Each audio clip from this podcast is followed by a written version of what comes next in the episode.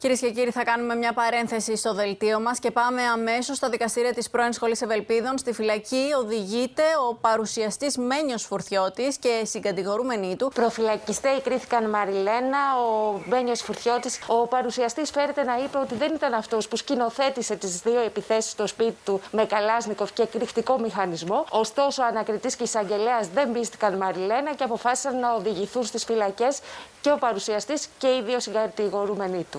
Μέχρι τις 23 Μαρτίου του 2021, ο Μένιος Φουρθιώτης ένιωθε άρχοντας. Τότε ήταν που ο αντιδήμαρχος Ραφίνας αποκάλυψε ότι το Υπουργείο του παρήχε 14 αστυνομικούς για τη φύλαξή του. Ακολούθησαν καταγγελίες για διασπάθηση δημοσίου χρήματος, για συμβόλαια θανάτου, για στημένες επιθέσεις. Η Βασιλική Σιούτη, στο ρεπορτάζ της στη LiFO, θα γράψει λίγες μέρες μετά. Ο Φουρτιώτης Εσχάτος έχει καταφέρει αρκετούς πολιτικούς να εμφανιστούν στις περιθωριακές εκπομπές του. Γεγονός που φαίνεται ότι τον έχει κάνει να πιστέψει ότι είναι και ο ίδιος μια πολιτική περσόνα. Οπότε κάτι οι πολιτικοί που αποδέχονται τις προσκλήσεις του, κάτι οι πρώην υπουργοί που τσακώνονται μαζί του χαρίζοντάς του την προσοχή που επιδιώκει, αλλά και οι ανώτεροι ιεράρχες της Εκκλησίας που φωτογραφίζονται μαζί του, παίρνει θάρρος ότι μπορεί να διεκδικήσει και μια πολιτική καριέρα. Λογικό, αφού θεωρεί ότι πρόκειται απλώς για ένα κακό θέατρο.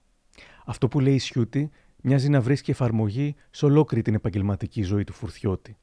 Για αυτό το podcast μίλησα με πολλούς ανθρώπους που είχαν βρεθεί κοντά του, οι οποίοι αποκαλύπτουν πτυχές του μυστικοπαθούς αυτού ανθρώπου. Πώς ένα παιδί που βγήκε στους δρόμους από μικρό και δεν σταμάτησε λεπτό να δουλεύει, βρέθηκε να εμπλέκεται σε απίστευτες κομπίνες, ποια ήταν τα αληθινά του κίνητρα, τι τον εμπόδισε να σταματήσει την κατρακύλα, ποιος κρύβεται στα αλήθεια πίσω από την περσόνα με το όνομα Μένιος Φουρθιώτης. Είναι τα podcast της LiFO. Γεια χαρά. Είμαι ο Άρης Δημοκίδης και σας καλωσορίζω στα Μικροπράγματα, το podcast που φιλοδοξεί κάθε φορά να έχει κάτι ενδιαφέρον. Για να ακούσετε περισσότερα μικροπράγματα, ακολουθήστε μας στο Spotify, τα Google ή τα Apple Podcasts.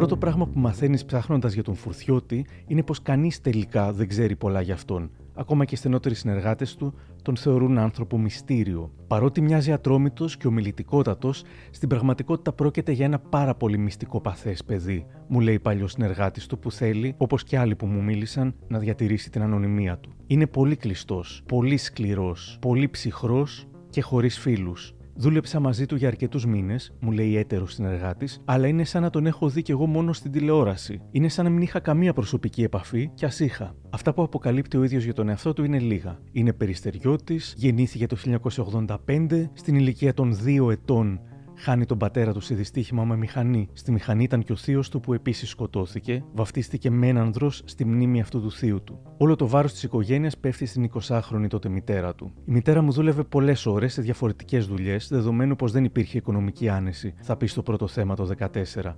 Καθώς όμως περνούσαν τα χρόνια, αυτό δεν μου άρεσε και γύρω στα 11 σκέφτηκα να πιάσω κι εγώ μια δουλειά για να μην την επιβαρύνω. Μιας και η μητέρα του δούλευε συνεχώς, ο μικρός Μένιος μεγάλωσε κυρίως με τη γιαγιά του και μια θεία του.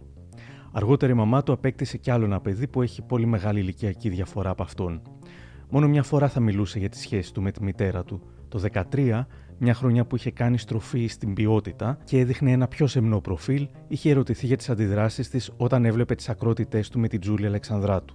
Η μαμά σου τότε τι έλεγε; Η μαμά μου τι έλεγε; Η μαμά μου δεν μίλαγε τότε. Δεν μίλαγε; Όχι. Δεν σου τηλεφωνούσε, δεν.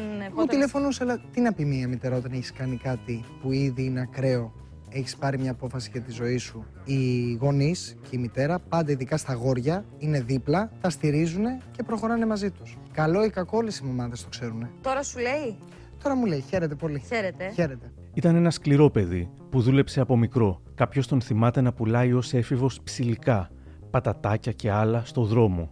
Ο ίδιος δεν μίλησε για τις διάφορες δουλειές, με την εξαίρεση της δημοτικής εφημερίδας την οποία έγραφε από τα 14 του και δεν αυτοπαρουσιάστηκε ως θύμα ή ως βασιλάκι Καήλα.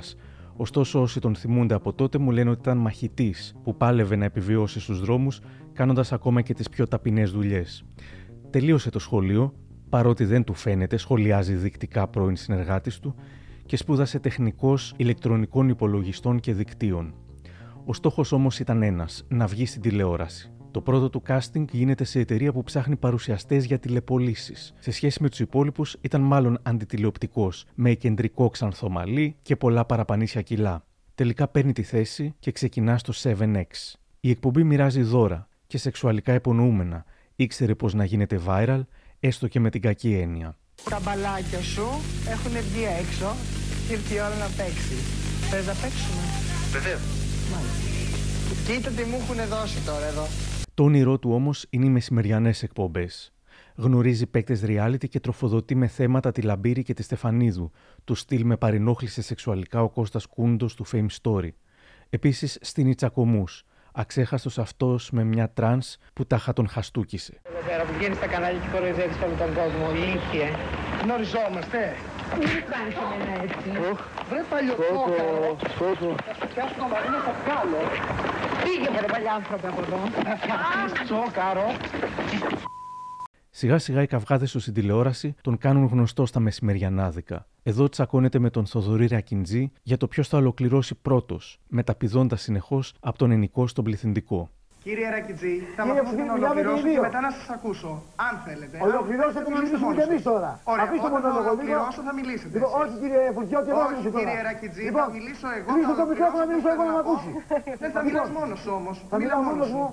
Θα Κύριε μιλάς μόνος Φουρτιώτη, σου. σας παρακαλώ πάρα πολύ, έχετε ξεφύγει πάρα πολύ. Έχεις ξεφύγει Πείτε και μου- εσύ επίσης. Κύριε Φουρτιώτη, προ- προσέξτε πάρα πολύ καλά. Και εσείς προσέξτε πως φυσικά. θα βάλω μήνυση. Ναι, πρέπει να πεις στους τεχνικούς να διορθώσουν το τεχνικό πρόβλημα. Ακούω Ε, πάρα πολλές φωνές μαζί.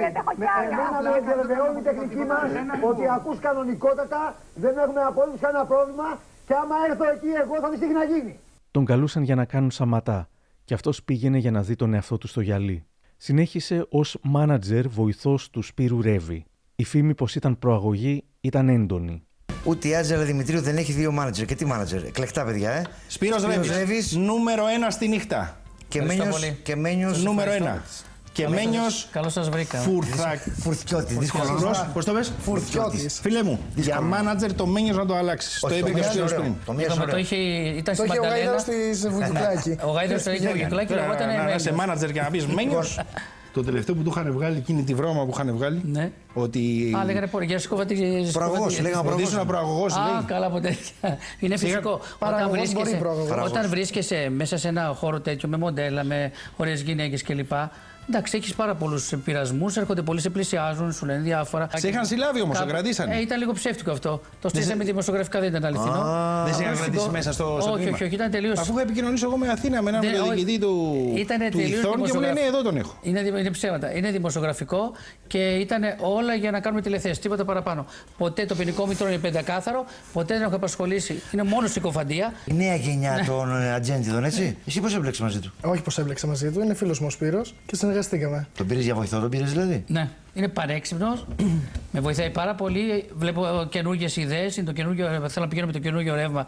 Με τον Ρεύη μανατζάρισαν εκτός των άλλων και τον Ταμπάκη. Εδώ οι τρεις τους καλεσμένοι στην Κυπριακή τηλεόραση. Γιατί θέλεις μάνατζερ, εξήγησε μου το λόγο. Όλοι οι τραγουδιστές έχουν μάνατζερ. όλοι. Περίμενε. Α, Τους βρήκες είδες. ή σε βρήκανε; Γνωριστήκαμε τυχαία. Και Πώς, σε τι βοήθησε. τυχαία, ρε φίλε. Και Στον Εγώ βγαίνω δρόμο, έξω, δεν λοιπόν. έχω Γνωριστεί- συναντηθεί κανέναν. σε- σε- Τυχαία σε μια καβατέρα που σε γνωριστήκαμε και σε βοήθησε. Του μιλήσαμε γιατί του είχαμε, όταν ήταν με τον Όμηρο Ευστρατιάδη ο Γιώργος, του είχαμε κλείσει μια συναυλία σε ένα μέρος της Ελλάδας. Ο Γιώργος, όταν πηγαίνει σε ένα μέρος για να τραγουδήσει, θα έχει το, ή το αεροπλάνο του, ή το αμ- αμάξι, ή το πλοίο τέλος πάντων, αναλόγως στην περιοχή που βρίσκεται. Λοιπόν, και μας λέει η κοπέλα, εγώ λέει, α, έχω πληρώσει ένα εκατομμύριο μόνο για τον Γιώργο του Ταμπάκη.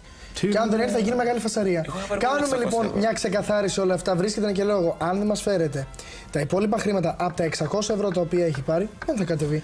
Και έτσι όμως και έγινε μετά από πολύ μεγάλη φασαρία γιατί δεν τα έδινε το, α- ο Όμηρο και μας φέραν τα λεφτά. Είσαι ζουζούνι, εσύ. σε Ξέρω και πάλι δουλειά, ζουζούνι. Να πω Ωραία, κάτι να άλλο. πούμε. Κοίταξε, Τα σκαλίζω θα, λίγο πρόσεχε, εγώ. θα οικονομήσει με αυτούς, αλλά θα οικονομήσει και Δεν- αυτή, δεν- να το ξέρεις, ε.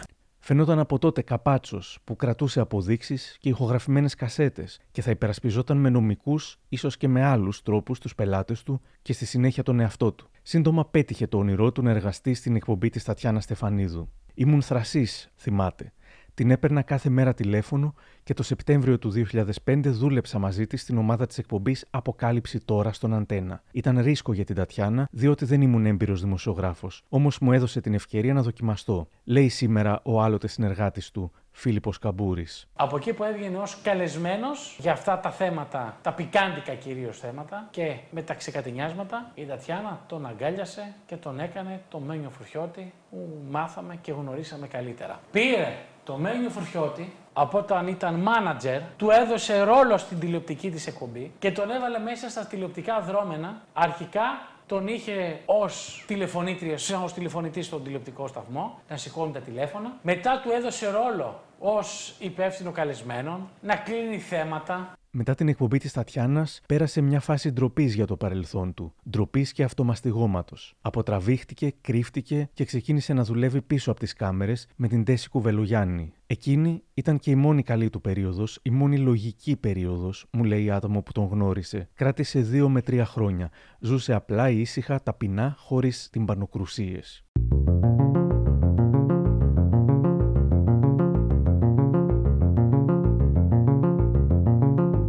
Και όπως αφηγήθηκε κάποτε ο ίδιος στο People, αγαπούσε να ασχολείται με πιο ενδιαφέροντα ρεπορτάζ. Τότε το παραπέντε σάρωνε σε τηλεθέαση, θυμάται. Όμως κανένας από τους πρωταγωνιστές σειράς του Μέγκα δεν ερχόταν εύκολα σε εκπομπή του Αντένα. Ένα Σάββατο βλέπω τον Καπουτζίδη καλεσμένο στην εκπομπή της Ναταλίας Γερμανού στον Α. Αμέσως παίρνω το αυτοκίνητο και πάω στον Α να τον προλάβω. Είχε μόλις φύγει, αλλά τον πετυχαίνω στο δρόμο μέσα σε ένα ταξί. Ήμουν τόσο αποφασισμένος να του μιλήσω που τους έκλεισα το δρόμο με το smart μου. Εκείνος έπαθε σοκ. Θα έρθω, ήταν η απάντησή του, διότι αυτό το πράγμα δεν έχει ξανασυμβεί στη ζωή μου. Τελικά, όχι μόνο μου έδωσε δήλωση, αλλά ήρθε και καλεσμένο στο πλατό της εκπομπής. Μάλιστα, εκείνη την ημέρα βγήκαν τηλεφωνικά όλοι οι πρωταγωνιστές του Παραπέντε και μίλησαν για τη συνεργασία τους με τον Καπουτζίδη. Ήταν μεγάλη επιτυχία. Αναρωτήθηκα αν είναι μυθομανής. Μπλόκαρε με το smart του το ταξί με τον Καπουτζίδη και τελικά τον έβγαλε έξω και τον έπεισε, ούτε σκηνή από σύριαλ να ήταν. Ρώτησα χτες, 15 χρόνια μετά το συμβάν, το Γιώργο Καπουτζίδη αν έγιναν έτσι τα πράγματα ή αν ο Φουρτιώτη τα παραείπε και μου απάντησε. Έγιναν όντως έτσι τα πράγματα όπως ακριβώς τα είπε. Όσο για το αν ο Φουρτιώτη ήταν μυθομανής, όχι, μου λέει η συνεργάτης του από τη δεκαετία του 10. Λέει αλήθειες σε σημείο ομότητας. Δεν έφτιαχνε ιστορίες για τον εαυτό του. Εξάλλου δεν μιλούσε καθόλου για τον εαυτό του, ούτε για την καθημερινότητά του, ούτε γενικά. Τους είχε όλους σε απόσταση. Δεν νοιαζόταν να τους εντυπωσιάσει.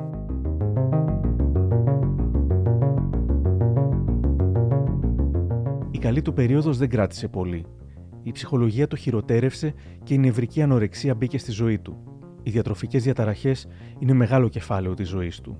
Έχασες πολλά κιλά. Πόσα κιλά έχεις χάσει, 105. 105 κιλά έχασες. Και εγώ λέω ότι έχασα 9, είπα το πρωί και παρηγυρίζω. δηλαδή, βρεμένιο μου, πόσα κιλά. κιλά, 150 ήμουνα. Ε, Ρεμένιο τώρα, αλήθεια. Αλήθεια, βεβαίως.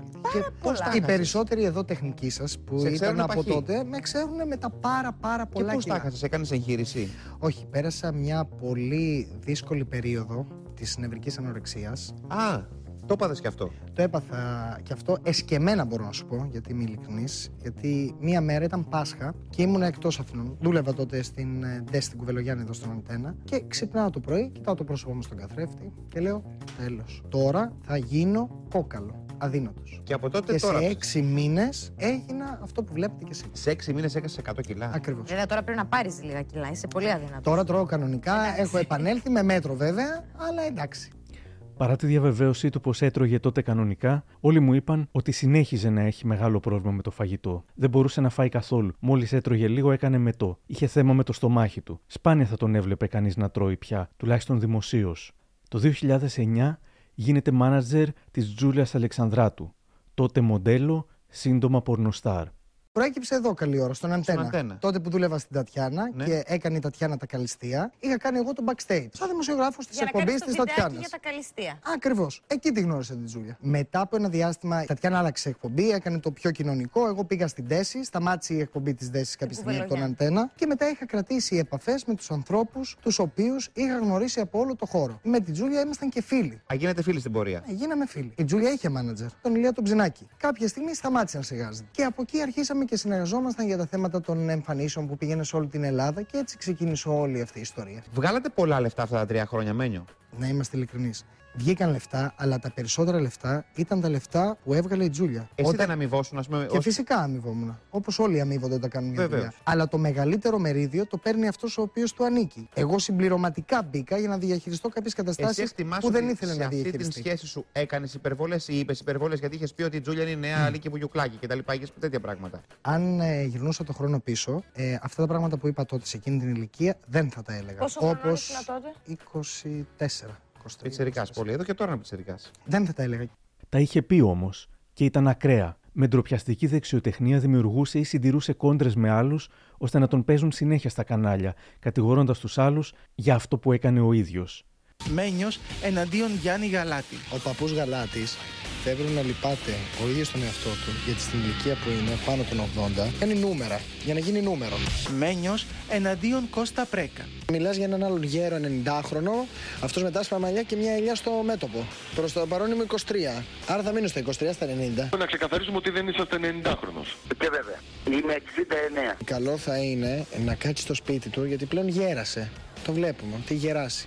Ας κάτσει λοιπόν στο σπίτι του να βόσκει καμιά κατσίκα. Μένιος εναντίον Αλέξανδρου Πετρίδη. Αυτός είναι ο απόλυτος, τραγικός παράγοντας που βγαίνει στα κανάλια χρησιμοποιώντας το όνομα της απόλυτης Ελληνίδας Σταρ. Πιο τραγικό. Αυτός προβάλλει τη μασέλα. Τα τρίφυλλα κομμωδίνα, γιατί μόνο έτσι μπορείς να χαρακτηρίσεις αυτό το πράγμα, το μόνο που το χαρακτηρίζει είναι ο Βούρκος. Μένιος εναντίον Σάσας Μπάστα. Δεν ασχολούμαι με τσιγκάνες, γιατί λέει εκεί είναι η κοπέλα. Τώρα η χωριάτα, αξία της δίνω μόνο που αναφέρω το όνομά της. Μένιος εναντίον Άντζελας Δημητρίου. Είναι μια γυναίκα η οποία έχει πουλήσει τον έρωτά της μπρος πίσω, μπρος πίσω. Όταν δεν έχει τι άλλο να πουλήσει, ξαναφωνάζει αυτό το σκυλάκι που έχει για άντρα για να ξαναπουλήσει και να τη βγάλει τη μούρη της στα κανάλια. Α λυπηθεί την κόρη της που την έχει διακομωδήσει στα κανάλια και βγαίνει σε εκπομπές και κλαίγονται. Α πάει να κάνει κανένα άλλο μπότοξ. Θέλει πιο πολύ τσίτομα εδώ, έτσι. Μην είσαι καραγκιόζης. Αυτό θέλω να πω του Μένιου.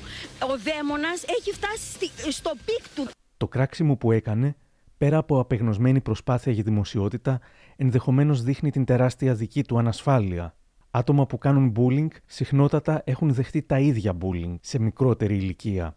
Λίγο πριν το μνημόνιο του 2010, ο Φουρθιώτης και η Τζούλια ήταν συνέχεια στις ειδήσεις. Με το ροζ βίντεο, με τη μήνυση στον πατέρα της, με την ιδέα του να υπογράφει η Τζούλια ότι δεν πληρώνεται, κάτι που θεωρήθηκε κόλπο για φοροδιαφυγή. Είναι η υπεύθυνη δήλωση την οποία η Τζούλια, όπως αποκάλυψε στο Στάρι, ιδιοκτήτης νυχτερινού κέντρου που έχει συνεργαστεί μαζί της, υπογράφει στο αστυνομικό τμήμα της περιοχής κάθε φορά που κάνει μια εμφάνιση και την παρουσιάζει στους άντρε του ΔΟΕ σε περίπτωση ελέγχου. Δηλώνω υπεύθυνα ότι η σημερινή μου εμφάνιση στην επιχείρηση γίνεται αφιλοκερδός για λόγους προώθησης και προβολής των νέων μου καλλιτεχνικών δραστηριοτήτων και δεν έχω καμία οικονομική αξίωση από την επιχείρηση και από τους νόμιμους εκπροσώπους. Έχετε να μας πείτε κάτι για το κυνηγητό με τη ΔΟΕ που γίνεται σε εσάς. Θέλουν και αυτοί αυτόγραφο. Τον Απρίλιο του 10 κάλεσαν τα κανάλια και παρέδωσαν επιστολή διαμαρτυρία στη Βουλή, απειλώντας πως θα ασχοληθούν με την πολιτική. Μετά από τις δηλώσεις του βουλευτή του ΣΥΡΙΖΑ Δημήτρη Παπαδημούλη για την Τζούλια Αλεξανδράτου, η ίδια πήγε στη Βουλή για να καταθέσει επιστολή διαμαρτυρίας προς τον πρόεδρο της Βουλής αλλά και προς τον Πρωθυπουργό. Ο Μένιος κανονίζει τα διαδικαστικά, η Τζούλια φτιάχνει μαλλί. Να ευχαριστήσουμε πάρα πολύ από το πολιτικό γραφείο του Πρωθυπουργού που ζητήσαν όλα τα στοιχεία της κυρίας Αλεξανδράτου για να τις απαντήσουν. Γιατί θα τις απαντήσουν. Δηλαδή θα συναντηθεί με τον κύριο Παπανδρέου; Περιμένουμε τηλεφώνημα όπως θα απαντήσουν και στην επιστολή που έστειλε. Έχει δεχτεί ήδη μια πρόταση για να κατέβει στις βουλευτικές εκλογές και από τη στιγμή που το επιθυμεί και ο κόσμος, αυτό θα κάνουμε. Τζούλια, τι σου λέει ο κόσμος και ποιος σου κάνει πρόταση να κατέβεις υποψήφιο; Ε, Δεν γίνεται να μιλήσω αυτή τη στιγμή. Την ίδια περίοδο, το ράδιο Αρβίλα ξεσκίζει τον Φουρτιώτη. Μια φορά είχε πει κάτι για τον παππού της Τζούλιας, π.χ. πέθανε ο παππούς της και από τότε τον κορόιδευαν. Βλέπουμε τη Τζούλια μπαίνει σε ένα σπίτι το οποίο έχει φυλάκιο απ' έξω. Λέμε πού πάει στο πρόεδρο της Δημοκρατίας, στο σπίτι, στον πρωθυπουργό, πράγμα το οποίο δεν θα ήταν και καθόλου παράλογο βέβαια. Ή αναπάντεχο εδώ που τα λέμε. Συνάντηση κορυφή. Δείτε σε ποιανό σπίτι είναι αυτό το φυλάκιο. Δεν νομίζω ότι είμαι μάνατζερ. Αυτά τα λέτε εσείς, δεν λέω εγώ. Γεια σας.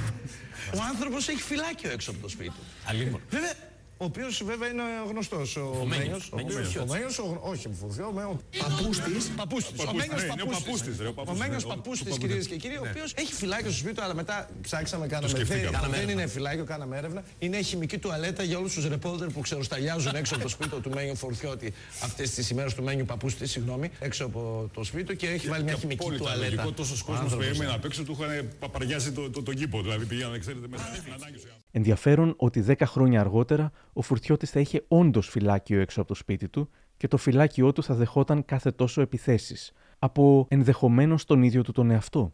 Μετά την Τζούλια, ο Μένιος προσπαθεί να αλλάξει τελείως το image του σε κάτι πιο σεμνό. Κάνει τηλεμάρκετινγκ με πόρτες ασφαλείας, εκπομπή στο Extra 3, αλλά και την εκπομπή Αποκάλυψη, τίτλος που όπως και τα αποκαλυπτικά παραπέμπει σε παλιότερη εκπομπή της Τατιάνα Στεφανίδου, δηλώνοντας χαρούμενο που συνεργάζεται με ένα γίγαντα της δημοσιογραφίας. Θα ήθελα πρώτα απ' όλα να ευχαριστήσω την ιδιοκτησία του Κόντρα για την εμπιστοσύνη και τη στήριξη που μου έδωσε, τον κύριο Γιώργο Κουρί, τη μου που συνεργάζομαι μαζί του και τον κύριο Ανδρέα Κουρί. Για τις ακρότες με την Τζούλια θα έλεγε: Ήμασταν πολύ νέοι. Όσο μυαλό είχα εγώ, τόσο είχε και αυτή. Αν γύριζα το χρόνο πίσω, δεν θα έβγαζα αυτή την αντιπαθητική εικόνα που είχα, διότι δεν είμαι έτσι. Δεν θα παρουσίαζα τον εαυτό μου τόσο αγενή, τόσο κακό απέναντι σε καταξιωμένους ανθρώπους που πραγματικά τους εκτιμώ. Όσο μεγαλώνεις, μαθαίνεις. Για τον τσακωμό και το επαγγελματικό τους διαζύγιο, απαντούσε διπλωματικά πως ό,τι δεν εξελίσσεται πρέπει να σταματά. Αλλά να θυμίσουμε ότι είναι στα δικαστήρια. Η κυρία Αλεξανδράτου τον κατηγορεί ότι έκλεψε 200.000 ευρώ από το χρηματοκιβώτιό της, σκηνοθετώντας ληστεία, ενώ ο Φουρτιώτης καταδικάστηκε τότε και σε 8 μήνες με αναστολή για υπολογιστές αξίας 3.000 ευρώ που πήρε από κατάστημα ηλεκτρικών ειδών. Θεωρούσε πάντως ότι η ιστορία με την Τζούλια, και η ίδια η Τζούλια ίσως, είχε ημερομηνία λήξης. Θα έπρεπε να επιλέξω ή θα μείνω και θα συνεχίσω να κάνω αυτή τη δουλειά για όλη μου τη ζωή, με αβέβαιο το μέλλον, γιατί όλα αυτά είναι της εποχής, της στιγμής, ή θα έπρεπε να πάρω μία απόφαση, να προσπαθήσω να παλέψω και να ξεκινήσω από την αρχή. Και αυτό και έκανα. Εσύ, τώρα που σε γνωρίζουμε και μέσα από τις εκπομπές, είσαι ένα γλυκό παιδί. Ε, καμία σχέση με εκείνη την εικόνα. Το κομπλιμέντο της Face Κορδά δείχνει ότι το rebranding του Φουρτιώτη έπιασε. Δεν ήταν η μόνη που εντυπωσιάστηκε και συμπάθησε τη νέα σεμνή όρημη εκδοχή του Φουρτιώτη το 13.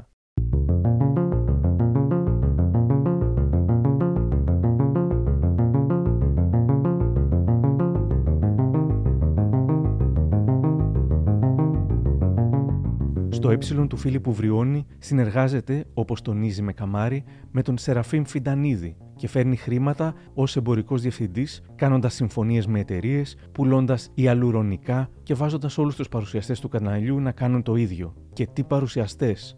Ο Μένιος έμοιαζε να κάνει συλλογή θηλυκών τηλεαστέρων, όπως αργότερα και στο άδοξο εγχείρημα του ραδιοσταθμού Πάρτι. Στο Ε πήρε την Αταλία Γερμανού, την Καραβάτου, τη Λαμπύρη, την Ανίτα Πάνια, την Καινούριο, την Ελεονόρα Μελέτη, τη Ρούλα Κορομιλά. σω τι είχε πείσει και αυτές ότι άλλαξε και ορίμασε. Σχετικά σύντομα βέβαια, ίσως χάρη στην επιτυχία αλλά και την πρωτόγνωρη εξουσία που του έδωσε η διευθυντική του θέση, ο παλιός του εαυτός υπερισχύει και πάλι. Ήταν ένα πισωγύρισμα ή απλώς είχε καταπιέσει για κανένα χρόνο τον εαυτό του παρουσιάζοντας μια καλή αλλά ψεύτικη εικόνα; Η αλήθεια είναι πάντως πως μετά από τότε δεν υπήρχε γυρισμός. Η εκπομπή του είχε θεαματικότητα, όμως ο ίδιος δεν έγινε αποδεκτός ή αγαπητός ως παρουσιαστής. Το hashtag που χρησιμοποιούσαν οι περισσότεροι τηλεθεατές του ήταν το Συχαμένιος. Μου λέει άτομο από το κανάλι. Έπαιρνε τους μεγαλύτερους στάρ και τους εξουσίαζε. Τους μεταχειριζόταν σαν πιόνια. Προσπάθησε να επιβληθεί στη ρούλα ως συμπαρουσιαστής της, έφτιαχνε εκπομπές με σκοπό να τις παρουσιάσει ο ίδιος. Όλο το κανάλι ήταν ένα project ματαιοδοξίας του. Κανένας δεν τον ήθελε για παρουσιαστή, κι όμως αυτός ανέλαβε ακόμα και το Star Academy. Εκεί κι αν έκανε συλλογή αστέρων. Είχε ως κριτική επιτροπή τον Κωστόπουλο, τον Μουρατίδη, την Αταλία Γερμανού και για πρώτη φορά σε talent show τον Καρβέλα και τη Βύση μαζί.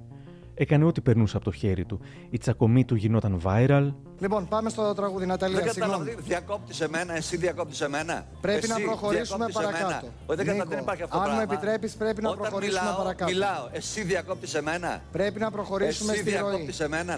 Πρέπει να σεβαστούμε τη ροή Εσύ τη εκπομπής. διακόπτει εμένα και καθορίζεις το πόσο θα μιλήσω. Παρακαλώ τότε. Παρακαλώ. Μπράβο. Πες συγγνώμη. Παρακαλώ, Πες κύριε συγγνώμη. Νίκο. Όμως η εκπομπή επιτυχία δεν έκανε. Οι συνθήκες, μου λέει άτομο που δούλεψε στην παραγωγή, ήταν μάλλον δυσάρεστες. Βύση και Καρβέλας πήγαιναν κάθε εβδομάδα αναγκαστικά, μόνο λόγω των αυστηρών συμβολέων τους. Δεχόταν απρόθυμα, γιατί αλλιώς θα πλήρωναν τεράστιες ρήτρες. Από ένα σημείο και μετά, πεζόταν ένα ιδιότυπο brand affair με τον Καρβέλα για το ποιος δεν θα χρεωνόταν τη λύση του συμβολέου σε περίπτωση που ο συνθέτης έφευγε από την εκπομπή. Η δικτατορία σας τέλειωσε. Εάν δεν σας αρέσει, μπορείτε να αποχωρήσετε. Ποιος το κρίνει αυτό; Αν δεν σας αρέσει, κύριε Καρβέλα, Ποιος- μπορείτε να αποχωρήσετε. Ποιος το Η κρίνει; πόρτα είναι ανοιχτή. Από εκεί παρακαλώ. Ποιος μου λέτε Ναταλία. να αποχωρήσω, με διώχνετε από το Εάν Star δεν Academy. σας αρέσει η Όχι, δεν υπάρχω. διαδικασία. Εμένα- Ναταλία, παρακαλώ. Θέλεις να κρίνεις εσύ τη Χριστιανά Συντάσσεσαι με τη δικτατορική αγωγή του παρουσιαστή.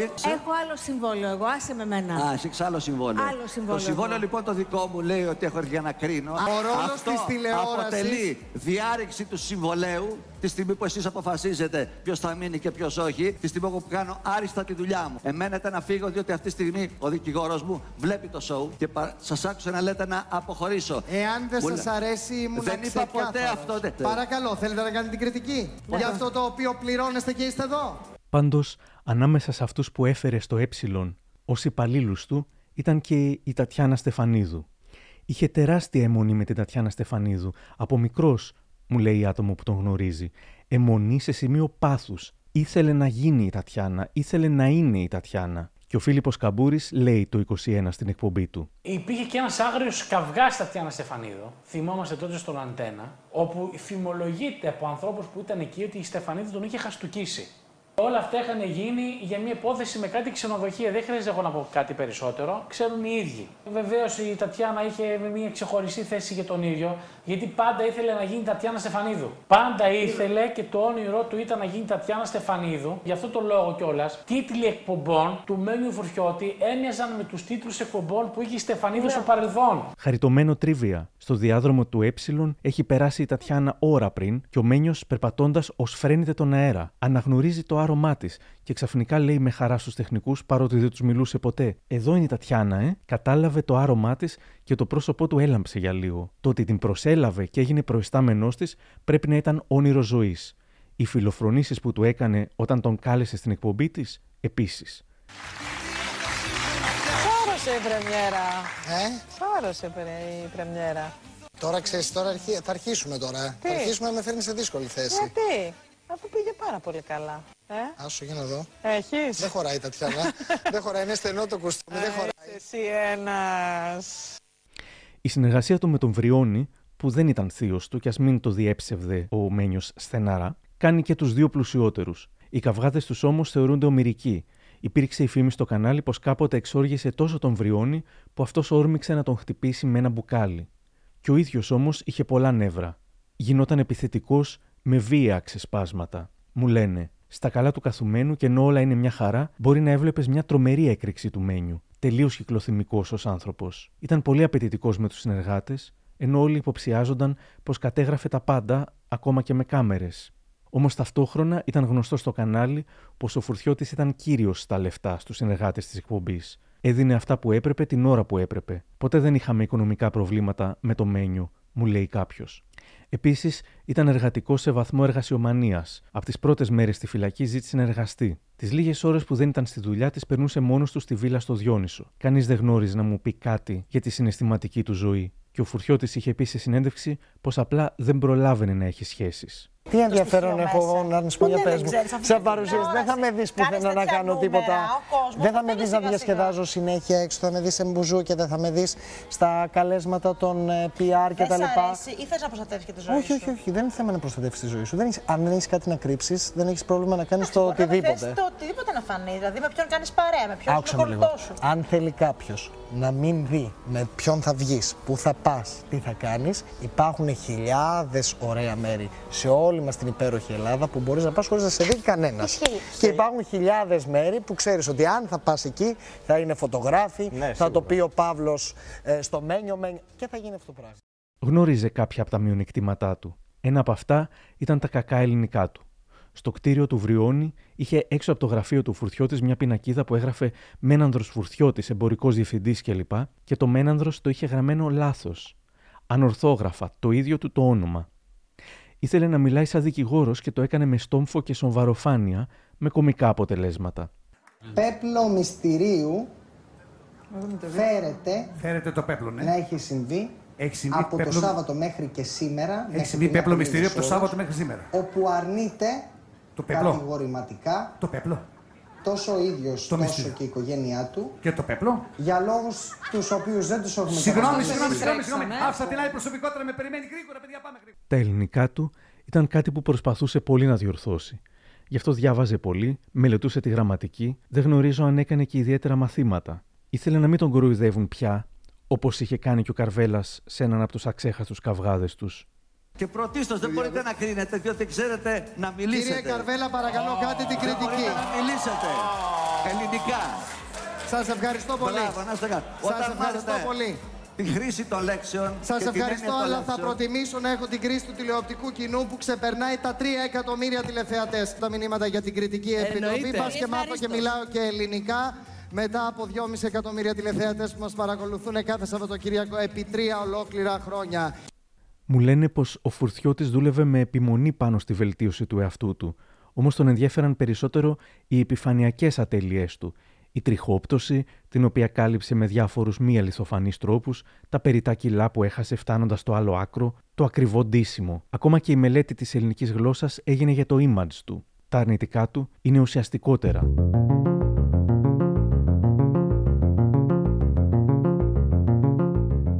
Ω άνθρωπος είναι ένα μεγάλο ερωτηματικό, αλλά μου φαινόταν πάντα ότι είναι κοινωνιοπαθής, μου λένε. Έλλειψη συνείδησης, έλλειψη ενσυναίσθησης, χειραγώγηση, εγωκεντρισμός, έλλειψη αξιακού συστήματος. Δεν νιώθει για τους ανθρώπους, μόνο τους αξιοποιεί όσο του χρειάζονται. Στην τηλεόραση κλαίει ψεύτικα σαν ρομπότ, σαν να μην ξέρει πώς να δείξει συνέστημα. Και όποτε τα πράγματα είναι δύσκολα, κάνει τον άρρωστο και μπαίνει στο νοσοκομείο. σω έχει πλήρη έλλειψη αξιακού συστήματος ή έχει λάθος αξιακό σύστημα. Όμως δεν αποκλείεται να έχει χτίσει μια πανοπλία χάρη στην οποία προστατεύεται από το bullying και καταπιέζει συναισθήματα. Αν είναι ένα σκληρό παιδί, ίσως είναι επειδή αναγκάστηκε να γίνει έτσι. Το αποτέλεσμα όμως είναι μια απέραντη μοναξιά, ταυτόχρονα ηθελημένη αλλά και αναγκαστική. Μου τον περιγράφουν επίσης ως δικομανή. Τις απειλές για μηνύσεις και αγωγές τις έχει ψωμοτήρι. Σχεδόν έλαμπε το πρόσωπό του όταν συνειδητοποιούσε ότι μπορεί να κυνηγήσει δικαστικά κάποιον. Η πρώτη του κουβέντα με το που θα συνέβαινε οτιδήποτε ήταν Θα σε πάω στα δικαστήρια. Είχε όμως και κάποια ηθικά όρια, κάποιες κόκκινες γραμμές. Μου λένε Έχει κάποιες αρχές. Δεν έλεγε για τη σεξουαλικότητα και τα κιλά των ανθρώπων και δεν το επέτρεπε ούτε σε άλλους. Οι κόκκινες γραμμές του βέβαια είχαν σχέση και με τον ίδιο. Αν δεν είχε νιώσει το bullying στο πετσί του, για άλλα θέματα ήταν μάλλον αδιάφορος. Όταν θέλησε να ξεφτυλίσει τη ρούλα κορομιλά, αφότου την προσέλαβε και την υπονόμευσε αναγκάζοντάς την να φύγει, διαφήμισε ότι θα της απαντούσε για πρώτη φορά, βγάζοντας τελικά ένα τελείως ακατάληπτο λογίδριο στην εκπομπή του. Το λογίδριο είχε σκοπό με τελείως passive-aggressive τρόπο να τσούξει την κυρία Κορομιλά επειδή είναι άτεκνη. Η Ρούλα δεν έχει καταφέρει να γίνει μητέρα, αν και το προσπάθησε πολύ και μάλιστα αρρώστησε από αυτή την προσπάθεια. Μετά από αρκετά λεπτά κατάσχετης γενικόλογης μπουρδολογίας, ο παρουσιαστής κατέληξε αόριστα. Μία γυναίκα που ο Θεός της χάρισε το μεγαλύτερο δώρο, να φέρει μια ζωή στον κόσμο, να κάθεται απέναντί μας όταν έχεις πάρει αυτό το θείο δώρο, να μπορείς το παιδί σου να το προστατεύεις. Είστε κι εσείς και όλες οι μανούλες του κόσμου οι πιο τυχερές που υπάρχουν και ο Θεός δεν κάνει λάθος. Ο υπενιγμός του Φουρτιώτη, του στυλ Ο Θεός δεν κάνει λάθος για το ποια θα κάνει μανούλα και ποια θα αφήσει άτεκνη, ήταν κάτι που δεν θα επέτρεπε, πόσο μάλλον θα υπονοούσε ο ίδιος αν είχε προσωπική εμπειρία με το ζήτημα. Τον Οκτώβριο του 2016 είναι η πρώτη φορά που συνομιλεί με πολιτικούς στην εκπομπή του, όταν αγωνίζεται ενάντια στο τηλεοπτικό νομοσχέδιο με το οποίο θα έκλεινε η κυβέρνηση κανάλια. Ο βουλευτής και για λίγο υπουργός της κυβέρνησης ΣΥΡΙΖΑ ΑΝΕΛ, ο ηθοποιός Παύλος Χαϊκάλης, του λέει: Για μένα και οι τέσσερις τηλεοπτικές άδειες είναι πολλές, και προσθέτει ότι από το Μέγκα δεν είχε πληρωθεί όσο του άξιζε. Ακολουθεί ένταση.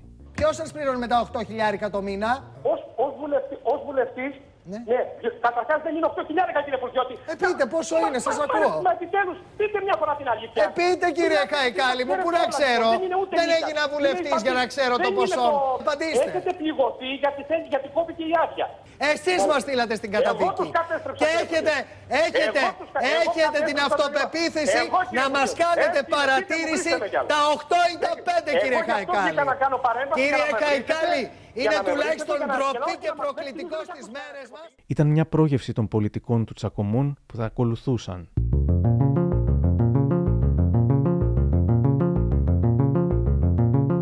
Ο Φουρτιώτης ήθελε να πουλάει χωρίς να τον νοιάζει αν πουλάει για καλό ή για κακό. Ήταν όμως ευχαριστημένος, τα απολάμβανε όλα αυτά, την τηλεθέαση, τη βίλα, τα λεφτά.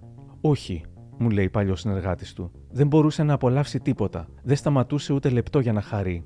Ίσως να αναζητούσε τη χαρά, κερδίζοντας κι άλλα, κι άλλα, και όσο η χαρά δεν ερχόταν, έθετε κάθε φορά νέους στόχους, ακόμα πιο δύσκολους. Και όταν κατάφερε να εξουσιάζει την showbiz, σκέφτηκε: Μήπως τώρα πρέπει να στοχεύσω πιο ψηλά. Σε πολύ μεγάλο, στο μεγαλύτερο μάλλον δήμο της χώρας θα κατέβω στις δημοτικές εκλογές. Θα πούμε τα υπόλοιπα μέχρι το τέλος του Ιουλίου, το οποίο θα ανακοινωθεί και επίσημα για έναν από τους πολύ πολύ μεγάλους δήμους της χώρας μας. Ούτε με πολιτικά χρώματα, ούτε με τίποτα. Να προσπαθήσουμε με όλες αυτές τις εταιρείες που στήριξαν και τον τηλεοπτικό σταθμό Ε, ώστε να πάμε ένα βήμα παρακάτω. Έσοδα όχι στο Δήμο, να βοηθήσουν το Δήμο για τους δημότες τους, για να βοηθήσουμε τις οικογένειες, τους ανθρώπους που δεν μπορούν να πάρουν φάρμακα και να έχουν ένα μηνιαίο ποσό ως εισόδημα. Ο Ιβάν Σαββίδης, τον οποίον είχε κακολογήσει κατά καιρούς, αγοράζει το ε και όπως είναι φυσικό θέλει να τον διώξει. Ο Φουρτιώτης καταγγέλει πολιτική παρέμβαση του ΣΥΡΙΖΑ, αξιοποιεί top δικηγόρους από το Θέμη Σοφό μέχρι τον Αλέξη Κούγια, δεν τα καταφέρνει όμως και ίσως η πεποίθησή του ότι εκδιώχθηκε για πολιτικούς λόγους να τον πείσμωσε και να θέλησε να εκδικηθεί μέσω της εμπλοκής του με την πολιτική. Αργότερα θα έβγαζε φήμες ότι θα κατέβει υποψήφιος με τη Νέα Δημοκρατία, ενώ το 2020 εγγενίασε το πολιτικό του γραφείο με σύμβολο τη δημοσιογράφο Νανά Παλετσάκη. Τα τελευταία χρόνια εμφανίστηκε στη ζωή του μια ξαδέλφη του. Η Βιβί Παπουτσάκη δούλεψε στις πιο πρόσφατες εκπομπές του και άρχισε να συγκατοικεί μαζί του στη βίλα του στο Διόνυσο θεωρείται συμπαθητική, που γράφει καλά και ενδεχομένως καλή επιρροή για τον Φουρτιώτη που μέχρι τότε δεν είχε και δεν ήθελε να έχει κανέναν.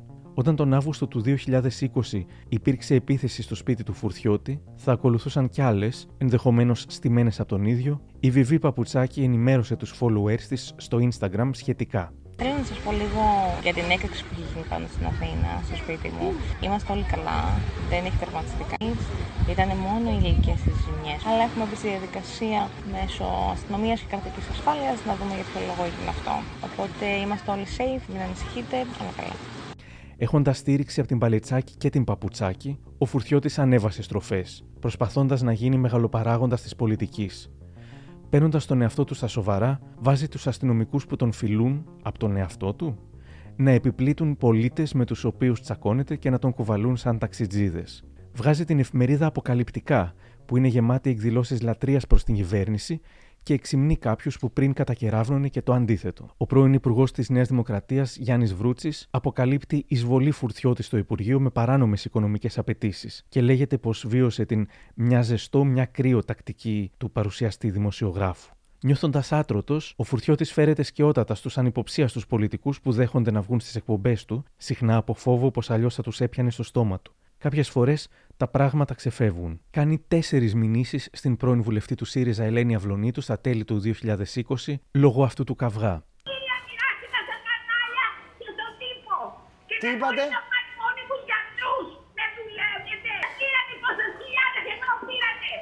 Θέλετε να μας πείτε πόσα... Σας είπε ότι πήρατε λεφτά από τον Πέτσα και Τι είπε, τι, πώς... πήρατε λεφτά. Μάλιστα. Ανακαλέστε κυρία Βλονίτου γιατί δεν έχετε βουλευτική ασυλία πλέον. Α, σε, ε, κοιτά, δεν ανακαλείτε. Παντελώς άσχετη. Είστε άσχετοι. Δεν είδατε την ανακοίνωση του Υπουργείου Οικονομικών. Χαμηλώστε τη στον ήχο. Ντροπή σας. Δυναμώστε τη στον ήχο.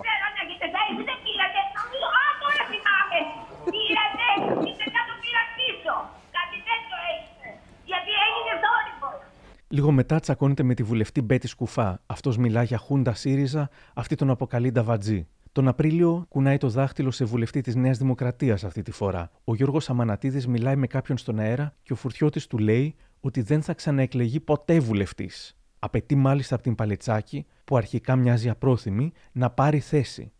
Κυρία Αμανατίδη, εκτίθεστε στον αέρα κάνει μεταφορά προς τη Νέα Δημοκρατία για τα όσα λέμε για να τον συμβουλεύσουν πώς θα απαντήσει. Ντροπή σας, η βουλευτής του Ελληνικού Κοινοβουλίου Ντροπιάσετε την κυβέρνηση. Ντροπή σας. Καμία αναφορά δεν Ντροπή κάνουμε στο σας. σπίτι. Και μιλάτε στη γραμμή και λέτε ακριβώς τι να σας υπαγορεύσουνε. Αυτό όχι, εδώ, όχι, Νανά. κάνετε λάθος. Νανά, Κάνετε α, λάθος. Νανά, μία θέση Είναι- παρακαλώ δημοσιογραφική.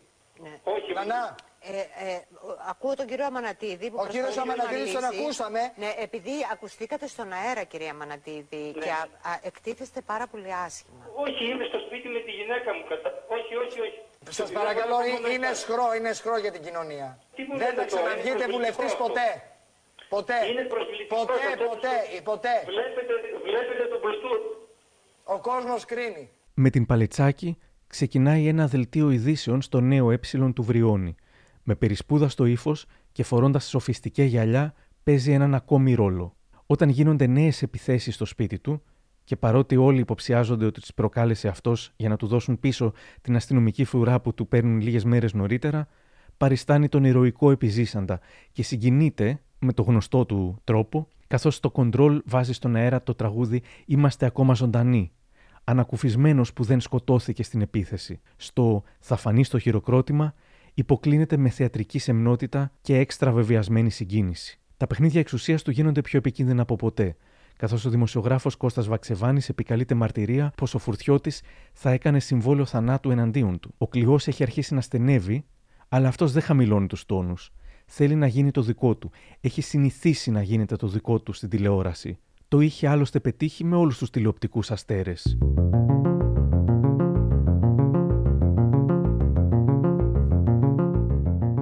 Αλλά δεν ήξερε τι είναι η πολιτική, τι είναι η αστυνομία. Τα τρικ που έκαναν για να χειραγωγήσουν τη Στέλλα Μπεζαντάκου ή τον Εθνικό Σταρ δεν θα έπιαναν για πάντα σε πολιτικούς και διευθυντές αστυνομίας. Ακόμα και την Εκκλησία προσπάθησε να εμπλέξει με ψεύτικη συνέντευξη από τον Αρχιεπίσκοπο, με τον οποίο είχε δήθεν συναντηθεί για να πάρει την ευχή του για την κάθοδο στην πολιτική. Στην πραγματικότητα ήταν μια συνάντηση του Βριώνη με τον Ιερόνιμο, κατά την οποία ήταν και ο ίδιος παρόν και δεν έχασε την φωτοευκαιρία. Είχε εξοργήσει πολλούς στα 15 χρόνια της καριέρας του, όμως τώρα δεν αδίκησε π.χ. τη μεγαλόψυχη Ρούλα Κορομιλά που θα έδινε τόπο στην οργή, αλλά πολλούς ισχυρούς ανθρώπους που τον περίμεναν στη γωνία. Επιβίωσε στο δρόμο, επιβίωσε στο τηλεμάρκετινγκ, επιβίωσε στη showbiz, δεν μπορούσε όμως να επιβίωσε στην πολιτική με τα παλιά του κόλπα. Στην τελευταία συνέντευξη πριν τον συλλάβουν, ο Στέφανος Χίος τον ρώτησε για τις φήμες περί εκβιασμών πολιτικών με ροζ βίντεο. Αυτοί βγάλανε τώρα μια πυρα- παραφιλολογία ότι, και στο λέω ξεκάθαρα έτσι, ότι Ναι, ναι. εσύ με το Βριόνι είχατε στήσει ένα μηχανισμό που βιντεοσκοπ... Ε, Δεν ισχύει. Ότι εσύ Δεν με- έχω καμία σχέση με Άλλο τον λέω, Βριώνη. ρε. Εγώ έχω. ας το Το, Βριόνι. το έχω διαβάσει. Ότι εσύ με το Βριόνι Το έχω είχατε διαβάσει. στήσει μια παραφιλολογία, εν πάση περιπτώσει, και Ναι. πασάρατε Πρώτον, γκόμενες, εγώ- πασάρατε γκόμενες, Στέφανε- βιντεοσκοπούσατε και αυτές, αυτά που έχουν Στέφανε, ναι. καλό όποιον είναι να ψάξουν τα πάντα.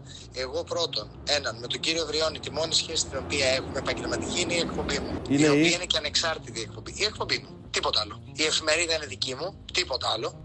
Με τον κύριο Βριώνη, εγώ του μιλάω δύο-τρεις φορές το μήνα. Μιλάω για το οικονομικά. Ο Βριώνης δεν εμπλέκεται. Εγώ γκόμενε δεν πασάρω. Και αν έχει κάποιος να πει ότι πάσαρα γκόμενα και υπάρχουν και βίντεο να μας τα φέρει, τηλέφωνα, αποδεικτικά, οτιδήποτε. Όλα αυτά τα πράγματα είναι ένας ισχυρό πόλεμος. Τώρα το κάνει ο ΣΥΡΙΖΑ και έχουν βάλει μπροστά τον ε, Πολάκη, το Ψή, το κάνει η κυβέρνηση, το κάνει δεν ξέρω ποιος το κάνει. Εγώ να ξέρεις, επειδή δεν έχω κανέναν κανέναν ε, και δεν ζήτησα και κανέναν, ε, φοβάμαι.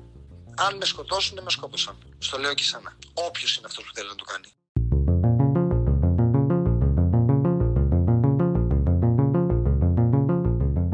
Τις εβδομάδες μέχρι τη σύλληψή του, οι φήμες οργίαζαν. Δεν τολμούν να αγγίξουν το φουρτιώτη γιατί τους κρατάει, έχει βίντεο με τη μισή κυβέρνηση, ποτέ δεν θα τον συλλάβουν. Όταν τον συνέλαβαν, οι φήμες συνέχισαν. Ποτέ δεν θα τον φυλακίσουν, θα αφαιθεί ελεύθερος με περιοριστικά μέτρα γιατί τους κρατάει. Όταν τον φυλάκισαν τελικά, μείναμε με την απορία. Τόσο εύκολο ήταν τελικά να λογοδοτήσει ο φουρτιώτης ή θα πολεμήσει κι άλλο. Δεν έχω καμία σχέση με αυτόν τον άνθρωπο σε κανένα επίπεδο, δηλώνει η Τζούλια Αλεξανδράτου μετά τη σύλληψή του. Τον ξέρω καλύτερα από όλο τον κόσμο, εγώ τα γνώριζα και ήταν θέμα χρόνου να γίνουν όλα όσα συνέβησαν. Θα ασχοληθώ μαζί του μόνο νομικά, όχι τηλεοπτικά. Ή πεθαμένο ή στη φυλακή θα βρισκόταν. Δεν έχω να πω τίποτα άλλο. Οι υπόλοιποι όμως έχουν πολλά να πούν. Ο Φουρτιώτης γίνεται είδηση όχι μόνο στη showbiz, όπως είχε συνηθίσει, αλλά και στο αστυνομικό δελτίο και στο κοινωνικό ακόμα και στο πολιτικό. Τη μέρα της σύλληψής του τον έχει πρώτο θέμα η Τατιάνα. Είναι αυτή η ανώτατη καταξίωση. Μοιάζει με την ολοκλήρωση ενός κύκλου που που είχε ξεκινήσει δύο δεκαετίες νωρίτερα με τα παρακάλια του να τον βάλει στην εκπομπή της. Τι να πω; Είναι, είναι και τα μηνύματα που λέγαμε και τα οι μηνύματα επικοινωνίες. είναι... Δεν ξέρω... Δεν έχω λόγια, ειλικρινά. Δεν έχω Σωστά. λόγια για, για, για αυτά τα οποία ακούμε. Λοιπόν, προσπαθώ ακόμα να το επεξεργαστώ όλο αυτό που άκουσα. Συγχωρέστε με. Λοιπόν, Ένας γνωστός του Φουρτιώτη εικάζει πως αν στη Γαδά που ήταν μπορούσε να δει την εκπομπή της Τατιάνας εκείνη τη μέρα, ίσως να ένιωθε επιτέλους ένα σπάνιο σκύρτημα ευτυχίας. Κάπου τον λυπάμαι κιόλας, μου λέει, γιατί έχω δει και την καλή πλευρά του, την πονεμένη πλευρά του, του παιδιού που ήθελε να είναι στην τηλεόραση ώστε να τον αγαπήσουν και για να το πετύχει αυτό έκανε τα πάντα, όμως τίποτα δεν τον γέμισε. Είχε μια ανάγκη, όχι απλή ανάγκη, είχε λύσα για να τον αγαπήσουν. Όμως ταυτόχρονα δεν άφηνε σχεδόν κανέναν να τον γνωρίσει πραγματικά και άρα να τον αγαπήσει. Πιστεύεις ότι έχει τελειώσει ο Μένιος, ρωτάω ένα παλιό γνωστό του. Όχι. Η ζωή του είναι τελείως μυθιστορηματική και πιστεύω ότι έτσι αλλοπρόσαλα θα συνεχίσει. Ο Μένιος είναι μαχητής από παιδί, δεν θα το βάλει κάτω. Αν αποφάσιζε να κάνει και ψυχοθεραπεία, πιστεύω ότι θα μπορούσε να κερδίσει όλα αυτά που πραγματικά ήθελες σε ολόκληρη τη ζωή του. Το εξής ένα, την αγάπη.